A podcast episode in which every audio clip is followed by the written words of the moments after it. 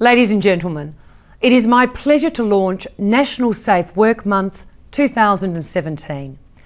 Every year throughout October, employees and employers are encouraged to think about workplace safety and how they can make their workplaces even safer.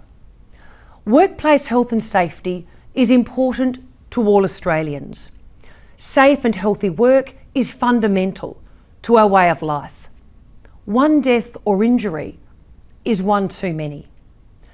Australia is one of the safest places in the world to work. But every October, during National Safe Work Month, we all need to commit to building even safer workplaces. We cannot be complacent.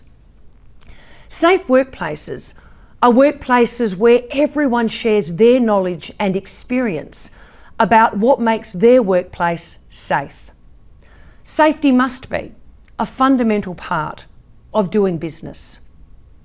This October, I ask that you bring work safety to the front of your mind to focus on the health and safety of your workforce and your colleagues.